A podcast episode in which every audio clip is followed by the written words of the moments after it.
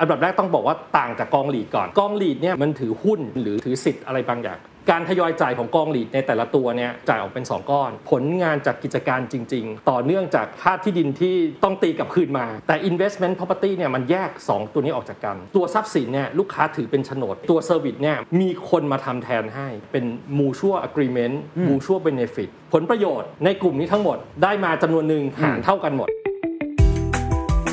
This is the Standard Podcast. Eye opening for your ears. The secret sauce. สวัสดีครับ ผมเคนนักครินทร์และนี่คือ The Secret Sauce Podcast What's your secret? ในช่วงที่ตลาดผันผวนแบบนี้นะครับ ผมเชื่อว่านักลงทุนหลายท่านก็คงจะมองหาสินทรัพย์ที่เหมาะสมกับตัวเอง ให้ผลตอบแทน ที่สมเหตุสมผลนะครับ วันนี้มีแนะนำการลงทุนชนิดหนึ่งนะครับ เป็นรูปแบบใหม่ของการลงทุนอสังหาริมทรัพย์ เขาใช้ชื่อว่า investment property program ถามว่ามันคืออะไร พูดให้เข้าใจง่ายมันอยู่กึ่งกลางนะครับ เป็นไฮบริดลูกผสมระหว่างการลงทุนอสังหาริมทรัพย์แบบปกติก็คือการปล่อยห้องเช่าห้องชุดที่คุณจัดการเอาเอง หรืออาจจะให้นายหน้าเป็นคนช่วย กับแบบที่2ครับก็คือกองรีดก็คือเอาสินทรัพย์เหล่านี้เข้าไปสู่ตลาดหลักทรัพย์ให้มีสภาพคล่อง มากยิ่งขึ้น การลงทุน investment property นี้จะอยู่กึ่งกลาง นั่นหมายความว่าคุณจะมีโฉนดที่ดิน สามารถเอาไปค้ำประกันได้เป็นเจ้าของอย่างแท้จริง และมีคนที่มาช่วยบริการในการขาย คนช่วยบริการ after sale service หรือบริการทำทุกอย่างที่ต้องดูแลเกี่ยวกับห้องชุดของคุณ นอกจากนี้ครับเขายังมีเรื่องของการแชร์ mutual benefit หรือ mutual agreement ร่วมกัน คือปกติถ้าเกิดเรามีห้องห้องหนึ่ง ถ้าห้องนั้นว่างไป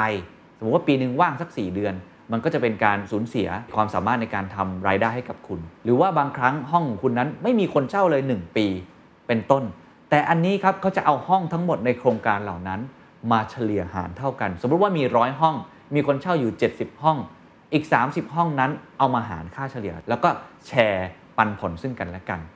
น่าสนใจมากยิ่งขึ้นนะครับ วันนี้ผมพูดคุยกับบุคคลที่เชี่ยวชาญในด้านนี้ และเป็นคนริเริ่มโครงการนี้ขึ้นมาเลยในประเทศไทย คุณสิริพงศ์ศรีสว่างวงครับ Head of Investment Property Program จากบริษัท Origin Property จำกัดมหาชน ลองไปฟังกันครับว่า Investment Property Program นั้นเหมาะสมกับคุณหรือไม่ และมันมีจุดแข็งจุดด้อยอย่างไร ให้คุณสิริพงศ์ช่วยอธิบายให้ฟังนิดหนึ่งครับว่า Investment Property คืออะไรครับ Investment Property เนี่ยเป็นโปรแกรมใหม่ของทาง Origin นะครับ สร้างขึ้นมาเพื่อเรียกร้องสาวกเก่าๆ ที่เคยอกหักหรือว่าบาดเจ็บจากการที่ทำคอนโดปล่อยเช่าเองอืมก็คือการลงทุนในอสังหา ใช่ คือผมว่ายังไงอสังหาก็เป็นสินทรัพย์ที่ทุกคนต้องมีเอาไว้อะครับ แล้วก็คอนโดก็เป็นหน่วยที่เล็กที่สุดแล้วปัจจุบันเนี่ย แล้วจริงๆเนี่ยมันมันปล่อยเช่าได้ง่ายกว่าพวกที่ดินเปล่าหรือว่าพวกบ้านเช่าอยู่แล้ว ก็เราชวนกลับมา แต่คราวนี้เราชวนกลับมาเนี่ยเราไม่ได้ชวนมาทำเอาคอนโดปล่อยเช่า เราชวนเอาคอนโดมาเข้าโปรแกรม เป็นเซอร์วิสอพาร์ตเมนต์เซอร์วิสอพาร์ตเมนต์หมายความว่ายังไงครับ มันจะอยู่กึ่งกลางระหว่างโรงแรมกับคอนโดทั่วไปครับถ้าคอนโดทั่วไปนี่คือปล่อยเช่า โดยปกติก็ปล่อยเช่ากันทั่วไป อันนี้ไม่ต้องอธิบายนะครับ โรงแรมเนี่ยส่วนใหญ่มาจากการ season การท่องเที่ยว ขึ้นลงตามการท่องเที่ยว แต่เซอร์วิสอพาร์ตเมนต์เนี่ยจริงๆเนี่ยมันมีมานานแล้วในเมืองไทยนะครับ แต่ว่าส่วนใหญ่เนี่ย เอามาบริการพวกต่างชาติที่มาอยู่แบบ long term target ของ Hampton เนี่ยของเราเนี่ยก็คือชาวต่างชาติที่มาทำงานในเมืองไทยครับบริษัทเป็นคนจ่าย ตอนนี้ต้องบอกว่ามีบริษัทเนี่ยจ่ายเงินเป็นค่าเช่าให้กับชาวต่างชาติที่เป็น specialist นะครับตัวนี้มีอยู่ระบบภาษีทั้งหมด หมายความว่าทุกคนจะต้องมีระบบภาษีถูกต้องเพราะว่ามันเป็นการทำในรูปแบบบริษัท เพราะฉะนั้นเนี่ย target ของ การทำเซอร์วิสอพาร์ตเมนต์เนี่ยไม่เหมือนกับลูกค้าทั่วไปของเราที่เอาคอนโดมาปล่อยเช่าเองเพราะว่าตลาดคนละอันกันเข้าใจเซอร์วิสอพาร์ตเมนต์แพงกว่านะครับค่าเช่าเนี่ยจะทำได้ดีกว่า เพราะว่าไม่ใช่ค่าเช่าห้องอย่างเดียว มันจะมีค่า Service เซอร์วิสก็คือไม่ว่าไปปูเตียงมาให้ใหม่เขาเรียกเปลี่ยนผ้าปูอืมไปทำความสะอาดห้องอืมนะครับดูแลมันมีค่าอินเทอร์เน็ตอะไร include ในนั้นนะครับมันจะครับราคามันก็จะสูงกว่าครับ target มันต่างกันระหว่างคอนโดทั่วไปกับเซอร์วิสอพาร์ตเมนต์เนี่ยลูกค้าผู้เช่าเนี่ยคนละแบบกัน นอกจาก target จะต่างแล้ว คนที่เป็นคนจ่ายกระเป๋าสตางค์จริงๆก็ต่างด้วย ก็ต่างด้วย เพราะบางทีอาจจะเป็นบริษัทนั้นที่เป็นคนใช่ว่าจ้างใช่ถูกคนต้องต่างชาตินักธุรกิจนั้นมาตรงนั้นใช่ครับ เพราะฉะนั้นเนี่ยหมายความว่าเซอร์วิสอพาร์ตเมนต์เนี่ยต้องตั้งอยู่ใน location ที่ถูกต้องเท่านั้น ใช่ ไม่ใช่เหมือนคอนโดทั่วไปจะอยู่ตรงไหนก็ได้ ใครครับจะไปเช่าตรงไหนก็ได้แต่เซอร์วิสอพาร์ตเมนต์จะต้องอยู่ใน area ที่แบบ prime จริงอืมๆนะครับ สมัยก่อนก็ต้องบอกว่าเอ่อแถวหลังสวน ร่วมฤดีหรือ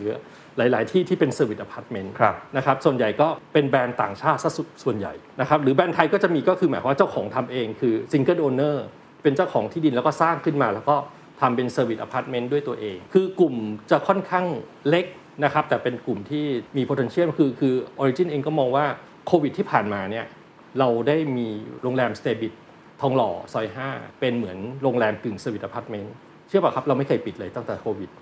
ครับอยู่รอดตลอดนะครับเพราะเรามีลองเทอมด้วยเข้าใจนะคคืรับอมีเราก็คนเอาโมที่เดเป็ลน resident long term อยู่ด้วยใช่ครับแล้วก็โมเดลพวกเนี้ยมามา apply ลงครับกับคอนโดอืมจำนวนหนึ่งไปตอบ pain ลูกค้าบางกลุ่ม เพื่อให้กลับมาซื้ออสังหาริมทรัพย์อะอันนี้อธิบายมาเป็นเรื่องมุมมองของ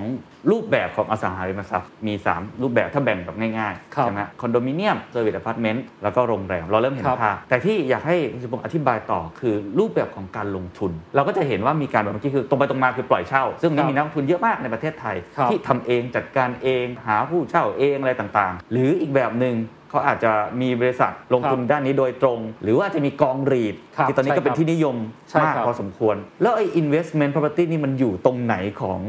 ของแมปอันนี้ฮะแล้วมันต่างจากอันอื่นยังไงก็ต้องบอกว่ามันจะเป็นการแทรกตัวมาเล็กๆนะครับเพราะ Origin เพิ่งเพิ่งทำนะครับอ๋อเป็นตัวแรกนะครับแต่ว่าเราเห็นตลาดชัดเจนครับอันดับแรกต้องบอกว่าต่างจากกองหลีดก่อนโอเคนะครับกองหลีดเนี่ยมันถือหุ้นหุ้นทุนหรือใช่ถือถือสิทธิ์อะไรบางอย่างใช่มันเป็นแค่สิทธิ์เมนใหญ่ๆของกองหลีดเนี่ยส่วนใหญ่จะเป็นอาคารขนาดใหญ่หรืออะไรที่เป็นการเช่ามา ได้สิทธิมา 30 ปีบ้าง ถ้าเป็นกองใหญ่ๆก็อาจจะมี 60 ปีอะไรอย่างเงี้ยฮะแต่ส่วนใหญ่เป็น 30 ปี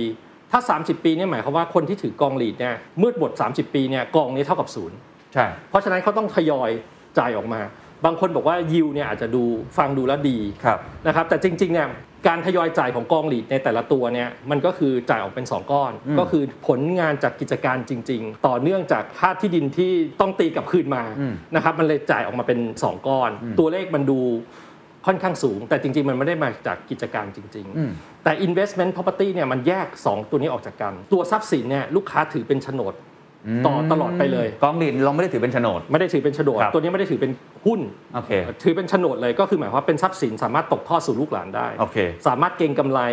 ขายต่อค้ำประกันขอ OD ได้ทำได้ตามทุปกกติอย่างเหมือนเป็นโฉนดจเหมือนเป็รินงโฉนดเลยอืมแต่ว่าไอ้ตัวเซอร์วิสเนี่ยหมายความว่ามีคนมาทำแทนให้ ก็คือแทนที่ต้องไปเหนื่อย นะครับก็คือผลประกอบการเนี่ยเป็นลักษณะของการที่แฮมตันชวนหลาย ๆ คนมาเนี่ยเป็น mutual agreement mutual benefit อืมนะครับก็คือหมายว่าเอ่อเรามีคนอยู่จำนวนหนึ่งห้องอยู่จำนวนหนึ่งเนี่ยครับทุกคนมาอากีร่วมกันนะครับว่าผลประโยชน์ในกลุ่มนี้ทั้งหมดได้มาจำนวนหนึ่งหารเท่ากันหมด สมมุติว่ามี 100 ห้องก็จะหารเท่ากันหมดหารเท่ากันหมด เพราะมันอาจจะเป็นไปไม่ได้ที่จะเต็มหมด 100 ห้องถูกไหมใช่ฮะถูกต้องครับา ก็คือว่าหมายความว่ามี 100 ห้อง ปล่อยเช่าได้ 70 ห้อง ไอ้ 30 ห้องว่างก็จะได้เงินด้วย เพราะไอ้ 70 ห้องก็คือมาหารกัน อ๋อ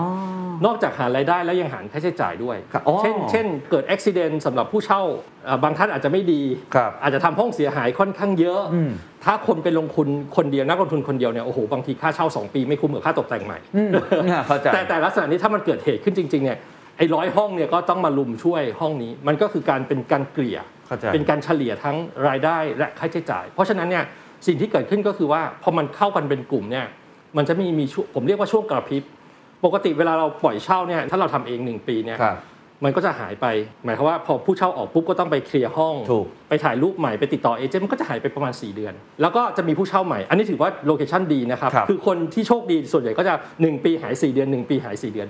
เมื่อครบ 4 ปีเนี่ยจริง ๆ รายได้มันหายไป 1 ปีนะคอืรับมเข้าใจใช่ไหมครับ มันหายไป 25%เสมออ่าๆๆนะครับก็เหลือ 30%เสมอ แต่เราแบบ mutual benefit mutual agreement เนี่ยมันจะทำให้รายได้เนี่ยออกมาสม่ำเสมอแบบไม่มีไม่มีข้อต่อเลยตั้งแต่วันแรกที่มันรัน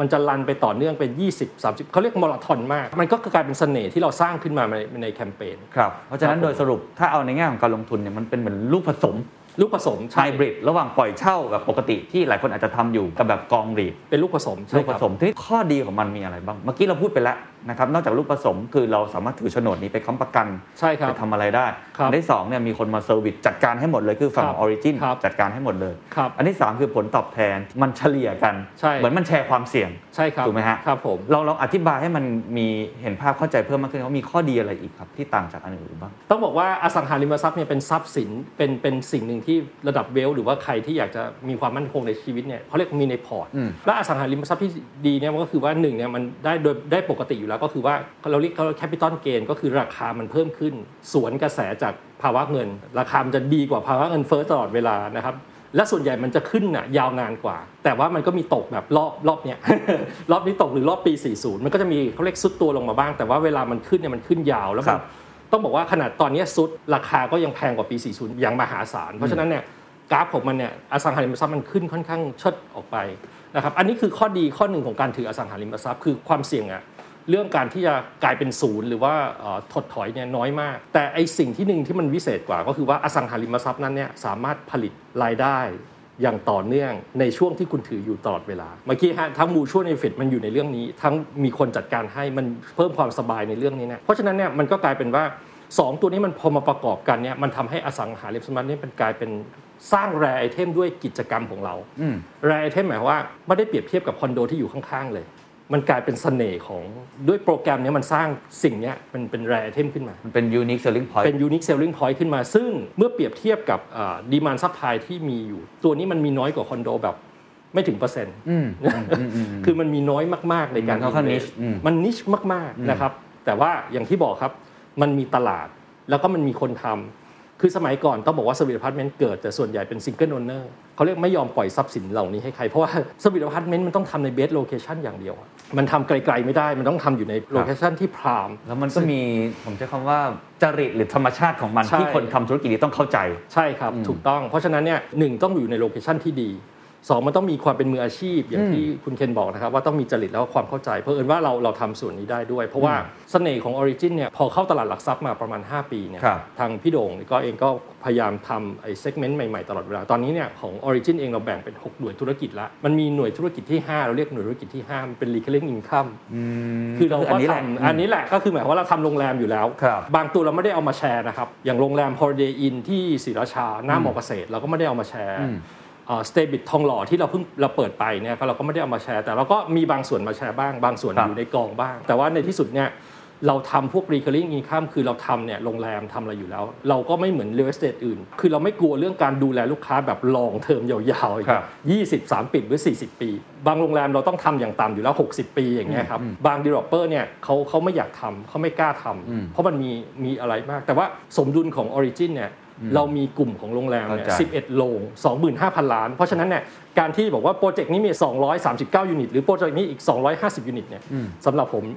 มันไม่ใช่เรื่องใหญ่อืมที่เข้าใจที่จะไปรวมกับ key ใหญ่ ๆ ที่เรามีอยู่ประมาณ 11 โปรเจกต์ คือเรามี capability ในใช่การครัทำบธุรกิจเกี่ยวกับ service อันใช่นี้ครับอยู่แล้วกับอยู่แล้วโรงแรม เพราะฉะนั้นเราก็ใช่อาจจะ allocate มันมาใช่ครับทำได้ เป็นเหมือน limited edition โอเคให้ลูกค้าที่ยังปรารถนาในช่วงครับแบบขายยากฮะเขาบอกว่าฮะอสังหาช่วงเนี้ยเอ่อ ก็ยากอยู่ใช่ครับนะครับแต่ว่าก็อย่างที่บอกก็ยังมีคนมีเงินเหลือ หรือว่ามีคนที่มีกิจกรรมอื่นๆเนี่ยครับแต่ยังไงอยากจะเจียดเงินเนี่ยมาไว้ในครับอสังหาริมทรัพย์ เพราะถ้าถ้าถือบิตคอยน์อย่างเดียวก็คงเครียดก็เจียดมาบางส่วนครับหลังจากครับเขาเรียกนะหลังจากได้มาบางส่วนแล้วฮะนะได้มาพันกว่าเปอร์เซ็นต์แล้วเนี่ยก็เจียดมาสักสิบเปอร์เซ็นต์ฮะสิ่งที่มันมีเสน่ห์ก็คือว่าความมั่นคงของมันนะคครัรับแล้วก็ความเสี่ยง แต่ทุกอย่างที่น้อยมันก็มากๆเป็นเหรียญสองด้านครับนะครับมันมีข้อดีเมื่อกี้เราพูดข้อดีกันไปครัแล้บวมันก็ต้องมีข้อควรระวังครับหรือว่าความเสี่ยงครับอาจจะพูดข้อเสียก็ได้ วิธีการลงทุนแบบนี้มันมีข้อเสียหรือมันมีอะไรที่เราต้องระมัดระวังเป็นพิเศษ ต้องต้องมีความระมัดระวังก็คือว่าไอ้โปรแกรมเหล่านี้มันเป็นการ commit ระยะยาว ถ้าสามารถผลิตรายได้ให้ปีละ5%เนี่ย 20 ปีมันก็ครบ100%แล้วอะเพราะฉะนั้นเนี่ยใครที่สามารถทำตาม commitment ได้นี่เนี่ยถ้าเป็นเวลาเราซื้อขายปกติเราไม่อยาก commitment ว่าเราต้องหาค่าเช่าให้คุณ 20 ปีต่อเนื่องเนี่ยไม่มีใครอยากทำหรอก เพราะฉะนั้นเนี่ยผู้ประกอบการถือว่าถือว่าสำคัญอ๋อเป็นความเสี่ยงของ developer ใช่ใช่ถ้าสมมติว่าถ้าดูฟังดูโปรแกรมดีแล้วอยู่ดี developer ไปล่ะอ๋อการรวมกลุ่มเสียหายล่ะ หรือครับว่าไม่มีความเป็นมืออาชีพล่ะครับไอไอ commitment หลังจากนั้นเนี่ยมันอาจจะช่วยอะไรไม่ได้อืมต้องดูเรื่องความเสี่ยงตัวนี้ อีกอันหนึ่งที่ที่เธอผมบอกว่ามันไม่เป็นความเสี่ยงแต่ว่ามันก็จะเป็นข้อตำหนิของลูกค้าหลายคน ก็คือของเราเนี่ย on ระบบภาษีซึ่งบางคนไม่ค่อยชอบฮะโดยเฉพาะนัก investor ทั้งหลาย เพราะว่าอย่างที่บอกผมปล่อยเช่าบริษัท ผมต้องออกระบบต้องชัดเจน ต้องชัดเจน หลังจากนั้นเอาผลประโยชน์ของบริษัทเนี้ยจ่ายให้กับเจ้าของห้องชุด เพราะฉะนั้นระบบมันจะ on on ระบบภาษีหมด ฮะบนดินหมด มันจะบนข้างบนหมดเลเข้าใจนะครับเอ่อหน้าที่ผมก็ท่านจะบอกว่าช่วยกันจ่ายภาษีนะครับ ไม่เป็นไร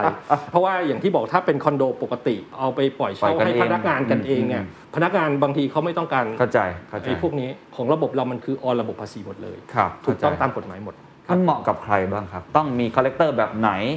เงินเย็นเงินร้อนขนาดไหนสไตล์การลงทุนเป็นยังไงหรือความเข้าใจของเขา ครับ คือหนึ่งเนี่ยต้องเป็นคนที่ชอบว่าต้องมีอสังหาริมทรัพย์อยู่ครัในบในในพอร์ตนะครับมองเห็นว่ายังรักอสังหาอยู่ว่า เมืองไทยมันต้องก้าวไป ทันโตเกียวทันโซให้ได้ ราคามันคงจะต้องไปราคานั้นให้ได้อย่างเงี้ยถ้าคนยังเชื่อมั่นตรงเนี้ยต้องซื้อคอนโดโดยเฉพาะซื้อในภาวะแบบนี้ อันที่สองก็คือว่านอกจากความรักในการซื้ออสังหาริมทรัพย์แล้วเนี่ยนะครับก็ต้องต้องออนภาษีนะอ่าอันนี้ต้องโอเคต้องยอมรับให้ได้ เพราะฉะนั้นเนี่ยสิ่งหนึ่งที่เขาทำให้ดีที่สุดก็คืออันที่3เนี่ยผมว่าเสน่ห์ของเขาก็คือว่าถ้าชอบแค่ 2 ตัวเนี้ยแล้วก็เอาเวลาของตัวเองไปทำสิ่งอื่นซะอ๋อแล้วก็ทิ้ง สิ่งนี้ไว้เหมือนหยอดในกระปุก หรือว่าทิ้งเอาไว้เนี่ยอืมมันเดินของมันเองมันผลิตมันต่อเนื่องมันยาวนาน มันเป็นมูลค่าทรัพย์สินเนี่ยเมื่อเปรียบเทียบการทำกำไรของตัวเนี้ยมันอาจจะไม่ไม่ใช่เป็นลักษณะของการเก็งกำไรเหมือนหุ้น หุ้นมันกำไรรายวันบิตคอยน์มันกำไรชั่วโมง มันไม่มีวันหยุด 2 ตัวนั้นเนี่ยถ้าคุณสามารถทำเปอร์เซ็นต์ยิวได้ดีกว่าเนี่ยมันดีกว่าอสังหาริมทรัพย์อยู่ใช่แล้วใช่เพราะฉะนั้นคุณต้องมาชอบก่อนต้องมาชอบอสังหาริมทรัพย์ก่อนแล้วคุณก็ค่อยมาลง แล้วก็ปล่อยให้มัน run ไป แล้ววันหนึ่งก็จะมาภาคภูมิใจว่าอ๋อฉันมีคอนโดอยู่ในเมือง หรือว่า serviced apartment อยู่ในเมือง สามารถต่อให้ทายาทได้ หรือแม้กระทั่งในยามฉุกเฉินเนี่ยบิตคอยน์อาจจะทำอะไรไม่ได้ แต่ว่าตัวเนี้ยยังทำได้อืมในหลาย ๆ อย่างครับตั้งแต่เอาไปตึงเอาไปกู้เอาไปค้ำประกันอะไรมากมายไก่กอง ผมว่ามันเหมาะกับใครมันก็จะเหมาะกับคนที่ หนึ่งรักอสังหาสองเนี่ยมีกิจวัตรอื่นที่มันทำรายได้ได้ดีกว่า แล้วก็เจียดเงินบางส่วนมาซื้ออสังหาเอาไว้ซะนะครับเข้าใจผมผมไม่ได้บอกว่าไอไอตัว investment property เนี่ยมันจะเป็นลักษณะของการเก็งกำไรหรือการลงทุนแบบเข้าใจจริงจังเพื่อผลิตรายได้ลักษณะนั้นผมผม ต้องการให้แค่แบ่งพอร์ตมาวางไว้ แล้วผมเชื่อมั่นว่าสิ่งที่ผมชวนมาเพราะผมมียูนิตน้อยมาก เมื่อเศรษฐกิจมันเริ่มฟื้นเนี่ยทุกอย่างมันเริ่มดี เช่น เรารู้ว่าเหล็กขึ้นแล้วน้ำมันขึ้นแล้วเดี๋ยวต่อไปก็ค่าแรงขึ้นแน่เพราะว่าแคมป์แคมป์ติดโควิดกันเยอะ ลูกค้าจะหันมาแล้วก็แบบว่าเออดีนะที่ที่ตัดสินใจ ตรงนี้เพราะว่าอะไรมูลค่าของมันเพิ่มขึ้นทุกอย่างมันเพิ่มในที่สุดเนี่ยถามว่า Origin ต้องการแค่ให้ลูกค้าเนี่ยรู้สึกว่าเวลาเราลงทุนกับ ทาง Origin แล้วรู้สึกว่าแบบ long term แล้วคุ้มค่าครับเข้าใจนะครับเราต้องการรักษาฐานลูกค้ากลุ่มฉะนั้นั้นนต้องเป็นคนที่รักอสังหา แล้วก็ครับใจเย็นๆหน่อยครับนะผมก่อนลงทุนแบบคุณไม่ทำอย่างอื่นเถอะ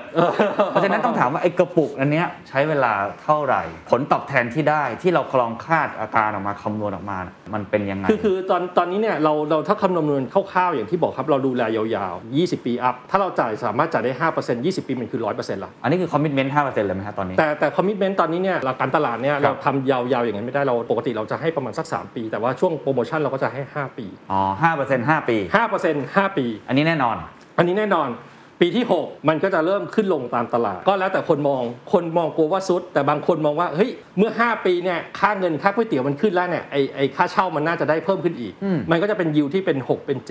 ยิ่ง long term เนี่ยนะครับเมื่อเข้าปีที่ 8 ที่ 9 ที่ 10เนี่ยมันจะขึ้นไป 7 8 9อันนั้นอาจจะเหมือนคืนทุนก่อนเหมือนเหมือนรอบที่แล้วครับใครซื้อทองหล่อไว้เนี่ยยิว13อืมแต่ใครซื้อหลังทองหล่อก่อนรอบนี้เนี่ย yield เท่ากับศูนย์แต่ capital gain ถือว่าดีเยี่ยมอ่าใช่นะครับบางที่เนี่ย capital gain ดีเยี่ยม yield yield เนี่ยแบบต่ำกว่า 2 อะไรอย่างเงี้ยครับครับเข้าใจผมแต่ว่าถ้าใครซื้อได้รอบเนี้ยผมว่ามีโอกาสไปถึง 8 9 0ไหมน่าจะมี เพราะฉะนั้นอีกปัจจัยหนึ่งต้องคำนึงเป็นพิเศษ นอกจากตัวเองสไตล์เป็นยังไงแล้วเนี่ยก็ต้องดูเรื่องผมใช้คำว่าทำเลของสถานที่ตรงนั้น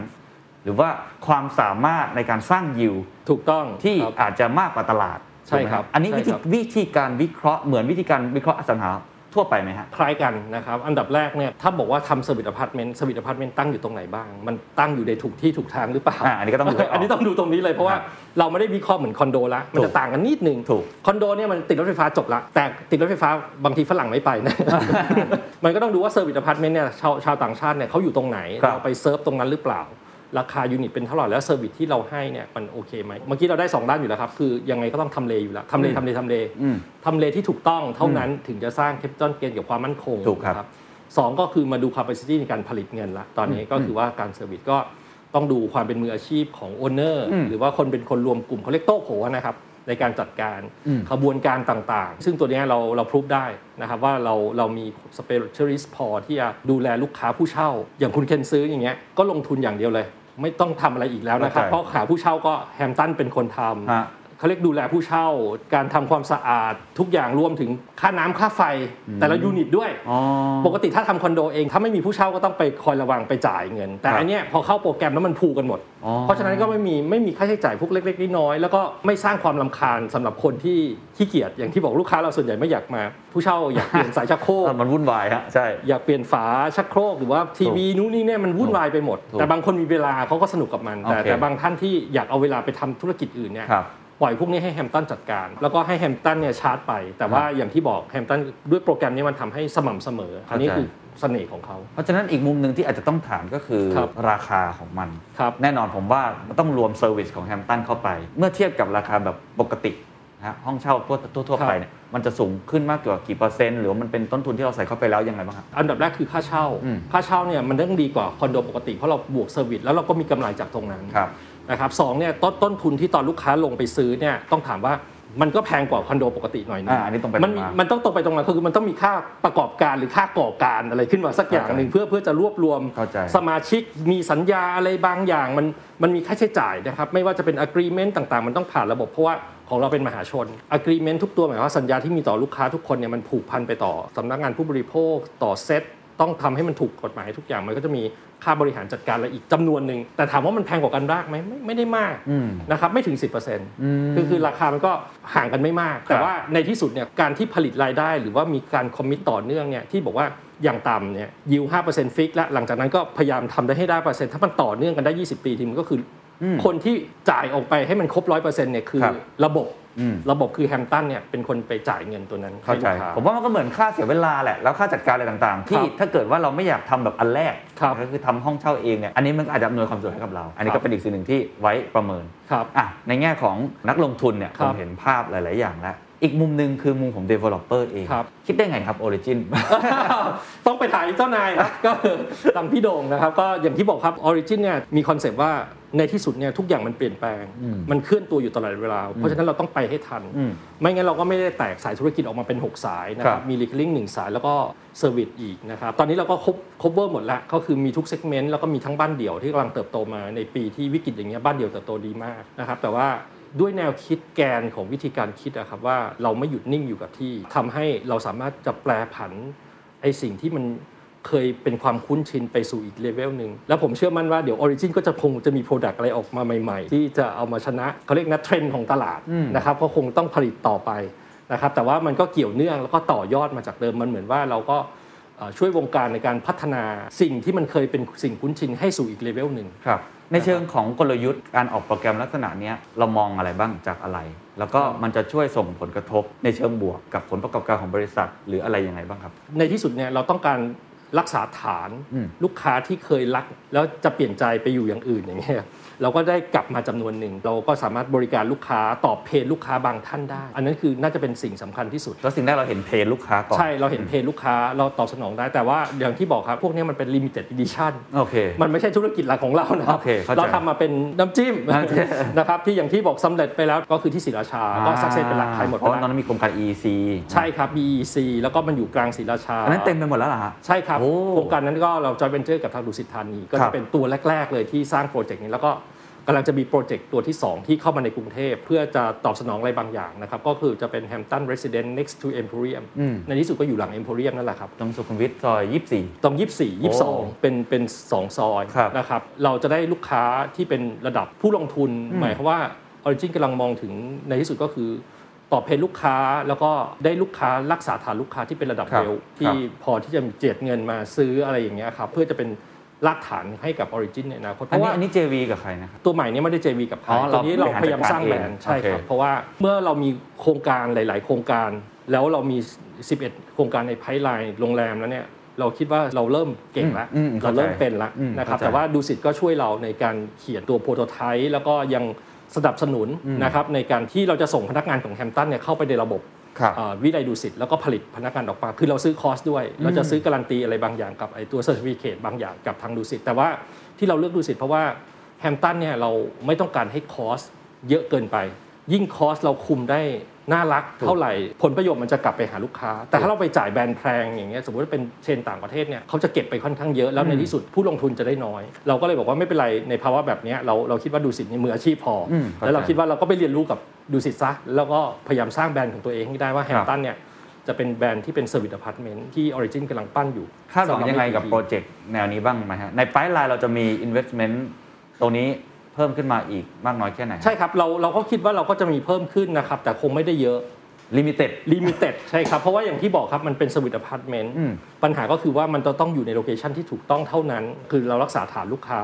แล้วเราเองก็ได้สร้างงานให้กับน้องๆจำนวนหนึ่ง เพราะว่าน้องที่ Hampton เนี่ยก็จะเหมือนพนักงานโรงแรมเลย ก็คือจะมีพนักงานก็เหมือนสร้างงานให้น้องๆด้วยครับนะครับมันก็เป็นธุรกิจธุรกิจหนึ่งผมมองว่าเป็น win-win ทุกฝ่ายนะครับเราก็สร้างคนสร้างเด็กบริษัทก็ได้ b e n e f i t จากอ่ารายได้ของการเซอร์วิสแล้วก็สามารถส่งค่าเช่ากลับคืนไปให้ลูกค้า แล้วก็รักษาลูกค้าฐานลูกค้าเพื่อจะให้ลูกค้าเนี่ยมีกำลังซื้ออคอนโดตัวต่อไป หรืออัปเกรดไปเป็นบ้านเดี่ยวบ้านแพงๆก็ได้ครับผมคิดว่าอสังหามีความเปลี่ยนแปลงค่อนข้างเยอะครับมีความท้าทายก็เยอะครับครับผมสัมภาษณ์ผู้บริหารมาหลาย ๆ คนในเชิงอสังหาเขาก็เนี่ยพยายามทำอะไรที่นอกจากจะเอาตัวรอดแล้วเป็น new business ใช่ครับหาอะไรใหม่ ๆ เต็มไปหมด อยากให้เล่าถึง Origin นิดนึงครับผมไม่แน่ใจว่าในใน6 BU เมื่อกี้ที่เราคุยไปเนี่ย อันนี้อยู่ในจิ๊กซอว์ส่วนหนึ่งอยู่แล้ว วิธีการในการคิดของเราในการสร้าง กลยุทธ์ต่างๆ เพื่อทำให้ growth เกิดขึ้นได้เนี่ยมันมีอะไรบ้าง ตอนนี้6หน่วยธุรกิจก็คือหนึ่งเนี่ยเราจะมีคอนโด luxury ครับจริงๆเนี่ยผมก็มาจากคอนโด luxury นะครับแล้วก็คอนโดที่เป็น mass ที่เราเกิดมาคือ cash cow ของเราก็คือ The Origin แล้วก็ตัวที่ 3 เราจะทำเป็นกลุ่มบ้านเดี่ยว Britania แล้วก็มีทุกแบรนด์เลยครับ ตอนนี้มีตั้งแต่ทาวน์เฮาส์ยันบ้าน pool villa ครับปีเนี้ยครบหมดละ ครบทุกองค์เลย แล้วก็เอ่อมีธุรกิจที่ EEC คือเราให้ความสำคัญกับ EEC เราก็ต้องไปตั้งเป็นหน่วยธุรกิจพิเศษขึ้นมา เพราะว่ามันเป็นทางออกของประเทศด้วยอ่าการลงทุนในเข้าใจ EEC มันคือทุกอย่างของประเทศเข้าใจเราก็เลยทำหน่วยธุรกิจตัวนั้นเป็นหน่วยธุรกิจที่ 4 หน่วยธุรกิจที่ 5 ก็บอกว่าเป็น recurring income ที่ต้องมาทำอ่าโรงแรมออฟฟิศ service apartment หน่วยธุรกิจที่ 6 ก็คือหน่วยธุรกิจที่เป็นบริหารจัดการ ก็คือพวกนิติบุคคลอาคารชุด แล้วก็พวก resaleพวกปล่อยเช่าพวกอะไรเงี้ยคราวนี้ไอไอตัวแฮมตันมันเป็นการประสานของ 3 หน่วยสามหน่วยก็คือ Luxury คอนโดไปช่วย แล้วก็เป็นเอ่อกลุ่มโรงแรม แล้วก็กลุ่มที่เป็นเซลล์แล้วก็เป็นการดูแลอ่า property management เข้ามารวมกันมันเลยเกิดเป็นโปรแกรมเป็นโปรเจกต์พิเศษอ๋อก็เลยบอกว่าเป็น limited เพราะขนาดในองค์กรเองก็ต้องทำ cross BU ใช่กันใช่ระดับหนึ่งเหมือนกันใช่ใช่เพราะต่างคนต่างทำมันก็ไม่มีวันเกิดโปรแกรมนี้ อันนี้มันเป็นการ cross ครับเป็น limited แต่ว่ามันได้ DNA ใหม่ ๆ แต่ผมเชื่อว่าว่าถ้ามันรันไปสักพักหนึ่งแล้วเนี่ย มันก็สามารถสร้างเป็น business unit ได้ แต่โอเคตอนนี้มันมันยังไม่ถึงขั้นนั้น เพราะว่าครับหน่วยหน่วยมันไม่ได้เยอะครับขอชวนนะครับคุยเรื่องธุรกิจ ของ Origin เล็กน้อยแล้วครักันบผลกระทบครับเป็นยังไงบ้างครับ ปีที่ผ่านมาแล้วก็มองเทรนด์ในอนาคตเป็นยังคไงรับเทรนด์ของคอนโดเนี่ยต้องต้องยอมรับเลยนะครับว่ามีการซุดตัวกันอย่างต่อเนื่อง คือในภาพรวมเนี่ยไม่ไม่ได้ดีมากเข้าใจครับแต่ว่า Origin เนี่ยยังรักษาฐานได้ แล้วก็ดีกว่าที่เราคาดคือก่อนก่อนที่เข้าโควิดเนี่ยตั้งแต่ปี 19เนี่ยมันเทรนด์มันก็ไม่ดีมาแล้ว แต่เราก็สามารถขายจุฬาสามย่านได้ร้อยเปอร์เซ็นต์ภายในเวลาไม่กี่เดือนนะครับพญาไทพาร์คออริจินพญาไทพาร์คออริจินจุฬาสามย่านนะคครัรับบก็ถือว่าสวนกระแสมากๆ ทุกคนก็มาดู เพราะว่าเรามี product ใหม่ๆพอปี 20เนี่ยทุกคนไม่เปิดแต่เราก็เปิดเราเปิดแบรนด์ใหม่เลย ชื่อ SOHO Bangkok รัชดานะครับตัวนั้นก็โอ้โหขายดีมากนะครับตอนนี้ก็ถือว่าเกินกว่าเป้าในโควิด เราก็คิดว่ามันไม่ควรจะถึง ครึ่งหนึ่งแต่ตอนเนี้ยพอเปิดได้ 4 เดือนมันไป 70-80 วันนี้มัน 90%ละก็ถือว่าต้องตอบรับที่ดี พอมาทำแฮมตันเนี่ยเริ่มเห็นแล้วครับว่าเทรนด์ของอสังหาริมทรัพย์มันเริ่มดีแล้วนะครับหมายความว่าตอนนี้เนี่ยมี wealth หลายท่าน เริ่มกระจายพอร์ตมาที่อสังหาละบางท่านซื้อสดนะครับ บางท่านซื้อสดเลยก็คือมีการกระจายเห็น signal มาตั้งแต่ปลายปีที่แล้วละยอดของ Origin ถ้าให้ติดตามตัว quarter เนี่ยถือว่าเรามาได้ดีค่อนข้างดีนะครับมาได้ค่อนดีตั้งแต่ปลายปีที่แล้วถึงต้น quarter หนึ่งเนี่ยถืครัอบว่าดีมากๆแต่เทรนด์ เทรนด์เริ่มเริ่มมีสัญญาณดี ผมว่าถ้าใครเล่นหุ้นก็จะรู้ว่าปกติเนี่ยเหตุการณ์จริงหุ้นจะเกิดก่อนเหตุการณ์จริงเสมอถูกฮะนะครับหุ้นอสังหาทั้งวงการก็ดีขึ้นละแต่ว่าก็แค่อัปเดตนะครับว่าจริงๆเนี่ยยอดขายของเราดีขึ้นไหมต้องบอกว่าดีขึ้น แต่รวมๆในปีที่แล้วก็ถือว่ากระทบใช่ไหมผมเห็นเอ่อกำไรลดลงรายได้ลดลงถูกไหมใช่ครับภาพรวมภาพรวมกระทบกระทบ คิดว่ามันมันเป็นระยะสั้นหรือว่าเรามีวิธีการปรับตัวแก้เกมในปีข้างหน้าถัดไปครับ แล้วใช่ไหมฮะเตรียมการไว้แล้วนะครับแล้วเราถือว่าเรา survive ได้ดีกว่าหลาย ๆ หลาย ๆ ตัวด้วยครับค่อนข้างที่จะมั่นใจในในในเทรนด์ต่อไปว่าเราสามารถอ่าสู้กับความเปลี่ยนแปลงทางเชิงพฤติกรรม หรือว่าสู้กับโรคโควิด หรืออะไรอย่างเงี้ยครับในในในเทรนด์ของอนาคตเนี่ยเราเราคิดว่าเราสู้ได้ครับนอกจากตัวไอตัวแฮมตันตรงนี้ผมว่าเป็นเป็นอีกเทรนด์หนึ่งที่ครับเราจับจากใช่กระแสครับตรงนี้ครับเป็นแบบ limited edition อะไรก็ว่ากันครับไปเนี่ยเทรนด์ของอสังหาในอีก3-4 ปีข้างหน้าเรามองยังไง แล้ว Origin จะมีกลยุทธ์อะไรที่ไปคว้าโอกาสตรงนี้บ้างครับ ผมผมว่าเทรนด์อสังหาเนี่ยนะฮะคอนโดก็อย่างอย่างที่บอกครับกระกระทบต่อเนื่องอืม นะครับโดยเฉพาะในเมืองเนี่ยกระทบต่อเนื่องแต่ว่าในทางกลับกันในฐานะผมอยู่ในกลุ่มคอนโดอยู่แล้วเนี่ยผมบอกว่าไอ้ตัว supply มันจะหดลงอย่างอย่างมหาศาลเข้าใจคนไม่ค่อยสร้างใหม่อืมใช่ครับหดลงอย่างมหาศาลแล้วเอ่อมันก็จะถึงตัวเลขที่ถือว่าเป็นฐานแล้วล่ะแล้วคือกำลังจัดสมดุลอยู่ใช่แล้วมันก็จะเชิดหัวขึ้นอีกอีกสักรอบหนึ่งครับแต่ต้องบอกว่าเทรนด์ช่วงนี้เนี่ยก็น่าจะเป็นเทรนด์ของตัว low-rise ก็คือบ้านเดี่ยวทาวน์เฮาส์เนี่ยมันเป็นกระแสนิยมค่อนข้างมาก เราเองก็พยายามพลิกตัวนะครับ แล้วก็ครับ ยอดขายของกลุ่มบ้านกลุ่มทาวน์เฮาส์เนี่ยก็ดีขึ้นแล้วก็โตเราโตเป็น 2 3 เท่าตัวเลยครับครับในในช่วง 2-3 ปีที่ผ่านมานะครับทางกลุ่มพิจีตก็ทำได้ค่อนข้างดีนะครับก็เป็นการปรับตัวปรับสมดุล ตัวคอนโดในเมืองในเทรนด์อนาคตต่อไปเนี่ยผมว่ามันก็จะต้องเป็นวิธีการเปลี่ยนผ่าน เคยพูดอยู่ตลอดแล้วว่าสักวันหนึ่งเนี่ยที่ดินในเมืองมันจะหมดอะอืมและในที่สุดการใช้ชีวิตในเมืองมันก็จะเหมือนที่โซลหรือโตเกียว คือ คนที่อยู่ในนั้นส่วนใหญ่เช่า จะซื้อไม่ได้มันแพงมันแพงมากอ่าเทรนด์โดยเฉพาะเทรนด์เอเชียมันจะเป็นอย่างนั้นในหลาย ๆ ตัวไม่ว่าจะเป็นจีนเองก็ตามนะครับอ่าใช่เมืองก็คือว่าใหญ่ๆคนอืมคนที่เป็นพนักงานออฟฟิศที่แบบว่าจะจำเป็นต้องอยู่ในออฟฟิศต้องเป็นต้องอยู่ในเมืองส่วนใหญ่ก็จะเป็นลักษณะของการเช่าครับแต่ต้องใช้ระยะเวลาสักระยะหนึ่งแต่เรามองเห็นว่ามันจะเหมือนกันอะคือแอสเซทในเมืองมันจะแบบไม่สามารถมีเข้ามาได้อีกแล้ว มันจะถูกจำกัดของมันครับแต่ความความต้องการหรือว่าความจำเป็นต้องใช้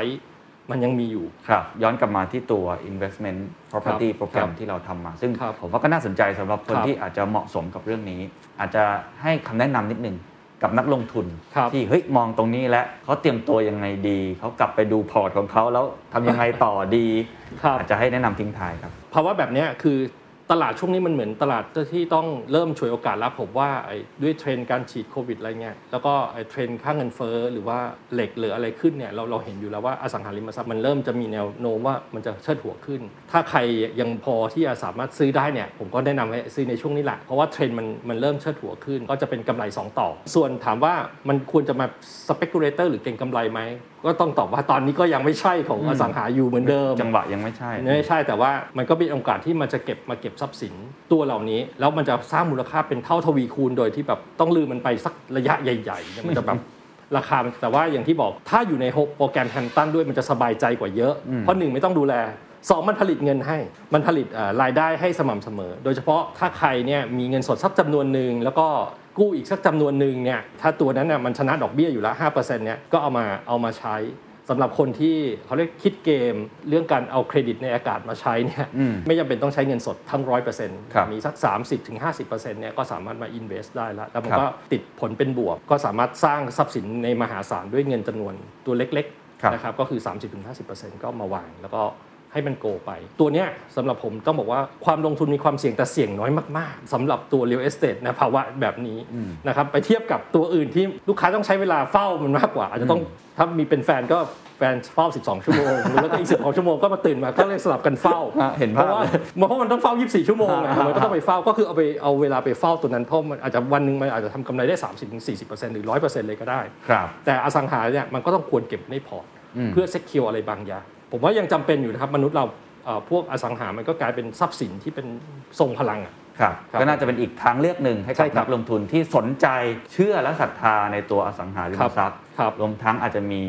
เงินในพอร์ตนะเงินครับเย็นหน่อยนิดนึง แล้วก็ใจเย็นๆนิดนึงใช่ครับนะฮะถ้าเป็นอลักษณะแบบนี้ แต่ว่าความเสี่ยงก็อาจจะต่ำกว่าทรัพย์สินอื่น ๆ ที่คุณไปลงทุน ใช่นะครับโดยเฉพาะช่วงนี้ต้องถือว่าต่ำมากๆ เพราะว่าถ้าเราซื้อในราคาแบบนี้นะครับครับครับผมอีกข่าวหนึ่งที่ผมว่าก็หลายคนก็สนใจมากก็คือการที่เราเริ่มที่จะรับเงินคริปโตเคอเรนซีอันนี้จริงใช่ไหมฮะจริงครับครับต้องยืนยันว่าจริงนะครับก็อย่างที่บอกครับ Origin ไม่อยากหยุดอยู่จุดเดิมๆนะครับเพราะฉะนั้นเนี่ยเทรนด์ ของคริปโตกำลังมา แล้วก็ผมว่ามันจะมาแรงขึ้นแรงขึ้นทุกวันนะครับเพราะฉะนั้นเนี่ยการเปิดรับคริปโตเนี่ยก็ถือว่าเป็นอะไรที่ออริจินต้องปรับตัวให้กับเข้ากับความทันสมัย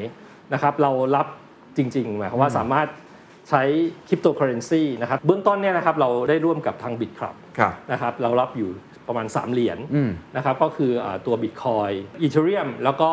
USDT ใช่ครับครับสามเหรียญก็คือคนต้องมีบัญชีใช่ครับ account อยู่กับ Bitkub ถูกไหมฮะใช่ครับวิธีการใช่อะไรครับต่างๆตอนนี้เริ่มมีคนมามาใช้จ่ายเรื่องนี้ อ๋อมีครับมีครับมีแล้วเหรอครับตอนแรกเนี่ยมันก็จะมีขั้นตอนนิดหน่อยว่ามาจองไว้ก่อน หลังจากนั้นถ้าสมมติว่าเป็นทรัพย์สินที่มันถึง due โอน ก็จะเป็นนัดโอนล่วงหน้าประมาณสัก 7 วัน ก็จะมี process ระหว่างเรากับ Bitkubอ๋อนิดหน่อยโอเคนะครับแต่ว่าในที่สุดก็เหมือนกันเพราะว่าออสังหาเราไม่ไม่ได้ซื้อง่ายเหมือน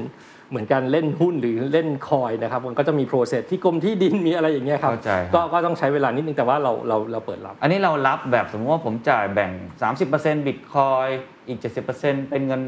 ปกติได้ได้หมดเลย ในมุมมองของบริษัทในการรับเงินคริปโตเคอเรนซีเนี่ยมันมีความเสี่ยงไหมครับหรือมันมีวิธีการจัดการยังไงบ้างจริง ๆ เรามีข้างหลังบ้านนะครับระบบบัญชีการเงินในการ supportในการบริหารจัดการความเสี่ยง ต้องต้องบอกว่าคนที่ใช้คริปโตเคอเรนซีในบ้านเราไม่ได้ไม่ได้เยอะมาก แล้วก็ตลาดเราก็เขาเรียกนะค่อนข้างกว้างทุก segment นะครับก็จะมีส่วนหนึ่งเราประเมินว่า ลูกค้าที่จะใช้ด้วยตัวเนี้ยก็จะเป็นคนพิเศษอะมีมีไม่เยอะหรอกอ่าอ่ามีไม่เยอะหรอกเพราะว่าคนที่ต้องบอกว่าคนที่มีบัญชีพวกนี้อยู่ก็ครับนับจำนวนได้ในแล้วปัจจุกับบันราคาที่มันแต่เป็ผันเทรผวนเร็วเนี่ยมันจะส่คงรับผลต่อเรียกได้ว่ารายได้ของเรามากน้อยแค่ไหนไหมผมว่าน้อยมากเมื่อเทียบกับ volume ใหญ่ของเราเนี่ยอ๋อโอเคแต่ว่าจริงๆเนี่ยเรามีการประกันตรงนั้นแล้วอ๋อเรากับ Bitkub เนี่ยเรา secure ตัวนั้นไว้ ต้องมันต้องบอกว่า hedge ไว้แล้วลออะไรสแบบนั้นน้อยมาก ไม่แทบจะไม่มีมันมีความเคลื่อนไหวแค่แบบเสี้ยว วินาทีเท่านั้นเองครับมันครับไม่ได้แบบมากมายก่ายกองเหมือนโอเคเหมือนที่เข้าใจเพราะว่าเราไม่ได้เป็นคนไม่เหมือนอีลอนมัสก์ที่อะซื้อมาเก็บอ่าในลักษณะนั้นเราเข้าใจแค่รับชำระผ่านระบบ exchange ของทาง Bitkub ครับ แล้วในในฐานะที่เป็นอสังหาที่พยายามจับเทรนด์อนาคตปรับตัวครับตลอด เราครับมอง trend cryptocurrenซีตรงนี้ยังไงอนาคตเราอาจจะลงทุนเรื่องนี้แบบบริษัทอื่นๆ บ้างไหมฮะ แน่นอน แน่นอนเลยเหรอฮะโอ้ มาแน่ๆครับมาแน่ๆ แต่ว่าผมว่ามันเป็นเทรนด์นะครับที่ต้องไปแต่ว่าอย่างที่บอกว่า Origin เริ่มกระจาย port ไปเยอะๆนะครับเพราะฉะนั้นมันก็ต้องลงทุกหน่วยทุกหน่วยธุรกิจเวลาเราจะเป็น holding มาเมื่อไหร่เนี่ยมันก็จะมีงานต่างๆ ที่แตกรายออกไปเพื่อสร้างความเข้มแข็งให้กับทาง Origin Holding โดยรวมนะครับเพราะฉะนั้นเรื่องเรื่องเทรนด์ต่างๆเนี่ยตัวคริปโตเคอเรนซีเนี่ยผมถือว่าต้องต้องทำเพราะว่าอยู่อยู่ในที่ประชุมเลยว่าจับตาอย่างใกล้ชิด แน่นอนครับ แล้วก็เราคุยไปแล้วหลายหลายรอบเพราะว่าอย่างที่บอกว่าเราอยู่ในตลาดหลักทรัพย์นะครับ เพราะฉะนั้นเนี่ยเราผลีถามทำเหมือนบริษัทเล็ก ๆ ไม่ได้ครับเราเราเราอยู่ในตลาด เพราะฉะนั้นเราก็ต้องโดนโดนควบคุมโดยทางกรตนะครับเพราะฉะนั้นกรตออกกฎอะไรมา แล้วก็พยายามไปให้สุดตรงนั้น เขาก็จะออกมาเรื่อยๆนะครับ ตอนนี้ก็ใช่คือเอ่อ ตลาดหลักทรัพย์เองก็ออก ICO หลายท่านได้ได้ใช่ได้ฟังใช่แล้วแต่ว่าช่วงปีที่แล้วเวลาออกกฎมาเนี่ยมันทำไม่ได้ ตลาดหลักทรัพย์ก็เลยเริ่มปรับจูนอะไรหลาย ๆ อย่าง จนถึงว่าวันหนึ่งมันมันจะทำได้ เราก็คงต้องเข้าไปตรงนั้นด้วย ตอนนี้เรามองอะไรบ้างครับ เช่น ลงทุนเลยเหมือนที่อีลอนมัสก์ เคยทำเหมือนบริษัท Square หรือ Asset Tokenization ออกมาเพื่อระดเรามเราทุนอะไรใช่เราคงไม่ได้มองเหมือนอีลอนมัสก์เราคงแค่เป็นลักษณะของหนึ่งวันนี้เรารับซื้อขายโอเค step ต่อไปเราก็จะเป็นลักษณะของการเอาทำไอ้ utility coin โอเคเข้าใจหรือ utility code token เพื่อใช้เป็นโปรโมชั่นในใน holding ทั้งหมดนะครับและสเต็ปต่อไปก็เดี๋ยวลองดูว่าวันนั้นที่กรตออกมาชัดเจนแล้วว่า ไอ้โทเค็นที่มี asset back ทำยังไงเราคงคงเดินเดินไป น่าสนใจครับ น่าจะเป็น movement ที่สร้างแรงกระเพื่อมให้กับนักลงทุนไทยก็ข้างมากนะครับ ครับผม วันนี้ขอบคุณมากนะครับครับผมขอบคุณครับ And that's the secret sauce. ถ้าคุณชื่นชอบ The Secret Sauce episode นี้นะครับ ก็ฝากแชร์ให้กับเพื่อนๆ คุณต่อด้วยนะครับ และคุณยังสามารถติดตาม The Secret Sauce ได้ใน Spotify, SoundCloud, Apple Podcast, Podbean, YouTube และ Podcast Player ที่คุณใช้อยู่นะครับ และอย่าลืมติดตาม Facebook Fanpage The Secret Sauce เข้ามาติชมเข้ามาพูดคุยกับผมได้เลยนะครับ